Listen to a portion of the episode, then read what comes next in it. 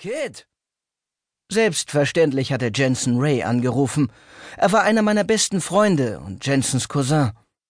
Ich drehte den Kopf, schaute ihn an und bemerkte die Sorge in seinen braunen Augen. Was geht, Kumpel? murmelte ich und versuchte zu grinsen. Was zum Teufel treibst du bloß? Jensen meint, du wärst betrunken. Was zur Hölle soll das? brachte er hervor und schüttelte den Kopf. Bevor ich antworten konnte, griff mein Gegner mit beiden Händen mein Shirt und zog mich auf die Beine. Ich zuckte zusammen und bereitete mich innerlich auf einen weiteren Schlag vor.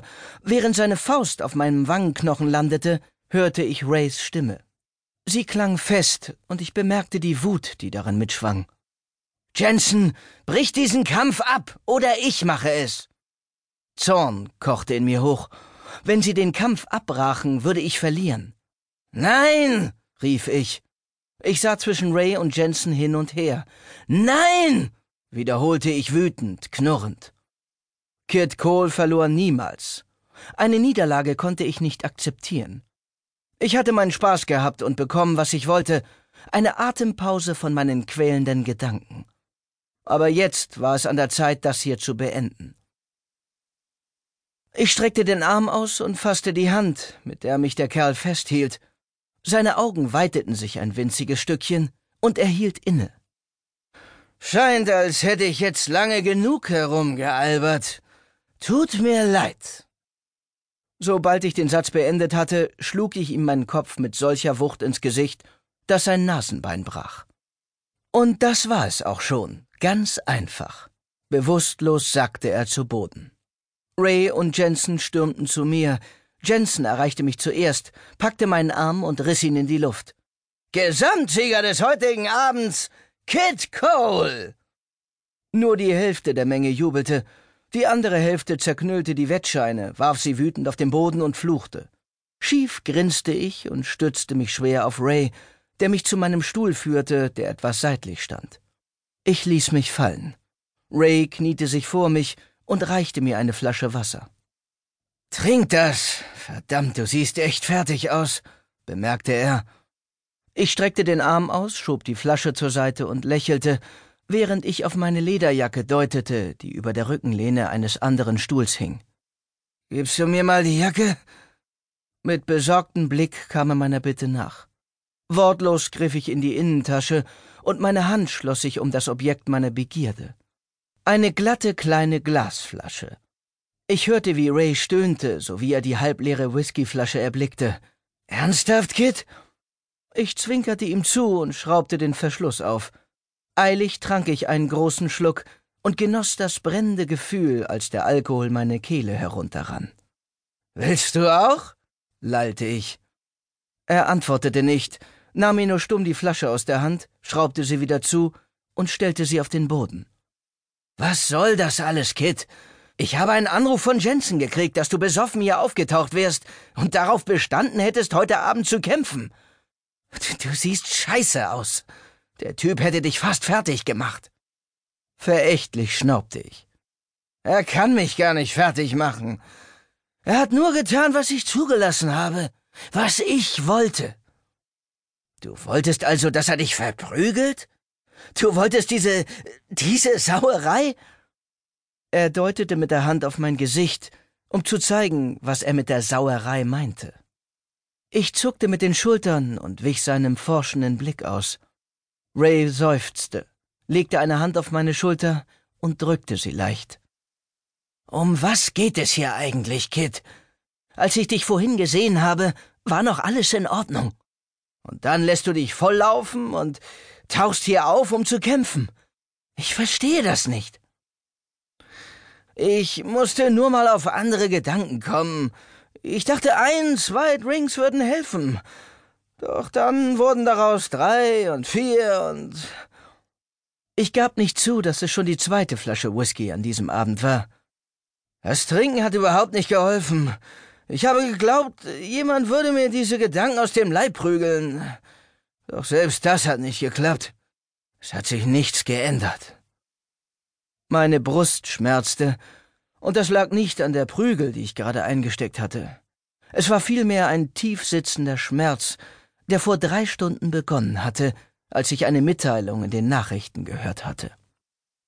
Ich griff in meine Jackentasche und zog die Seiten hervor, die ich von der CNN-Website ausgedruckt hatte, bevor ich mich auf meine alkoholgeschwängerte Mission begeben hatte. Ich reichte Ray die Blätter und schloss die Augen. Ray nahm die Zettel entgegen, faltete sie auseinander und fing an, den Artikel laut vorzulesen.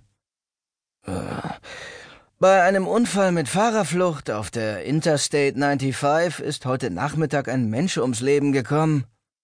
Eine zweite Person schwebt in Lebensgefahr. Die Polizei meldet, dass der Fahrer, Michael Pierce, starb, nachdem ein dunkelblauer Ford Pickup auf seine Spur gerast war und seinen Wagen mit hoher Geschwindigkeit in die Mittelleitplanke des Highways gedrängt hatte. Der Fahrer des Pickups flüchtete unerkannt. Michael Pierce war sofort tot. Seine Ehefrau Ruth befindet sich in kritischem Zustand. Die Polizei appelliert an alle, die möglicherweise Informationen über den Pickup oder den Fahrer liefern können, sich umgehend zu melden. Ray starrte mich an. Michael und Ruth Pierce? Wer sind die beiden? Ich atmete tief durch. Sie sind Ellies Eltern. Er zuckte zurück, als er verstand. Oh, scheiße, ich schätze. Ich schätze, das heißt, dass sie zurückkommen wird, oder? Ich senkte den Blick. Mein Körper sackte auf dem Stuhl zusammen. Diese furchtbaren Neuigkeiten würden Ellie schwer treffen. Sie hing an ihrem Daddy, und sein Verlust würde sie am Boden zerstören. Und dann gab es da die Angst, möglicherweise auch noch ihre Mutter zu verlieren. Ich wollte sie einfach nur in die Arme schließen doch ich hatte seit mehr als drei Jahren nicht mehr mit ihr gesprochen. Nicht mehr seit dem Telefonanruf, der uns beiden das Herz gebrochen hatte. Ja, ich schätze, das heißt es. Langweilig. Mir war so langweilig, dass ich die letzten fünf Minuten damit verbracht hatte, wie besessen an meinem scheußlich herauswachsenden Gelnagellack herumzuknibbeln. Herumzustehen und nichts zu tun, war nicht gerade meine Stärke.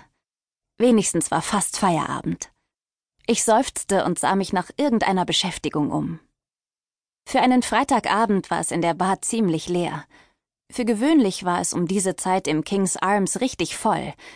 In dem urigen, typisch englischen Pub mit dem dunklen Holz trafen sich freitags normalerweise die Einheimischen, wenn sie Feierabend hatten und sich aufs Wochenende freuten aber heute waren gerade einmal 19 Gäste in der Bar. Und sämtliche Gläser waren noch voll, der Geschirrspüler war bereits geleert und neu befüllt worden, die Gläser waren poliert und in den kleinen Regalen zu meinen Knien verstaut. Es gab nicht mehr viel, mit dem ich mich beschäftigen konnte. Ich ging zu Toby, meinem Chef, und räusperte mich. Tut mir leid, dich stören zu müssen, sagte ich und lächelte die beiden Stammgäste, mit denen er sich gerade unterhielt, entschuldigend an. Chuck, der ältere der beiden Stammgäste, grinste, und um seine Augen bildeten sich unzählige Lachfältchen. Keine Sorge, es macht uns nichts aus, von einem hübschen jungen Ding unterbrochen zu werden. Toby lachte. Hör auf, mit meinen Angestellten zu flirten, das habe ich dir schon mal gesagt, schimpfte er mit Chuck und verdrehte spielerisch die grünen Augen. Toby war ein geborener Südlondoner. Sein Akzent war zuerst nicht leicht zu verstehen gewesen, genau wie der der anderen Leute hier. Doch nach fast zwei Jahren in London fiel mir das alles gar nicht mehr auf. Ehrlich gesagt gefiel es mir sogar. Chuck hob beschwichtigend die Hände. Ist doch nicht meine Schuld, dass du die hübscheste amerikanische Bardame der Stadt eingestellt hast, oder? Ich schnaubte nur.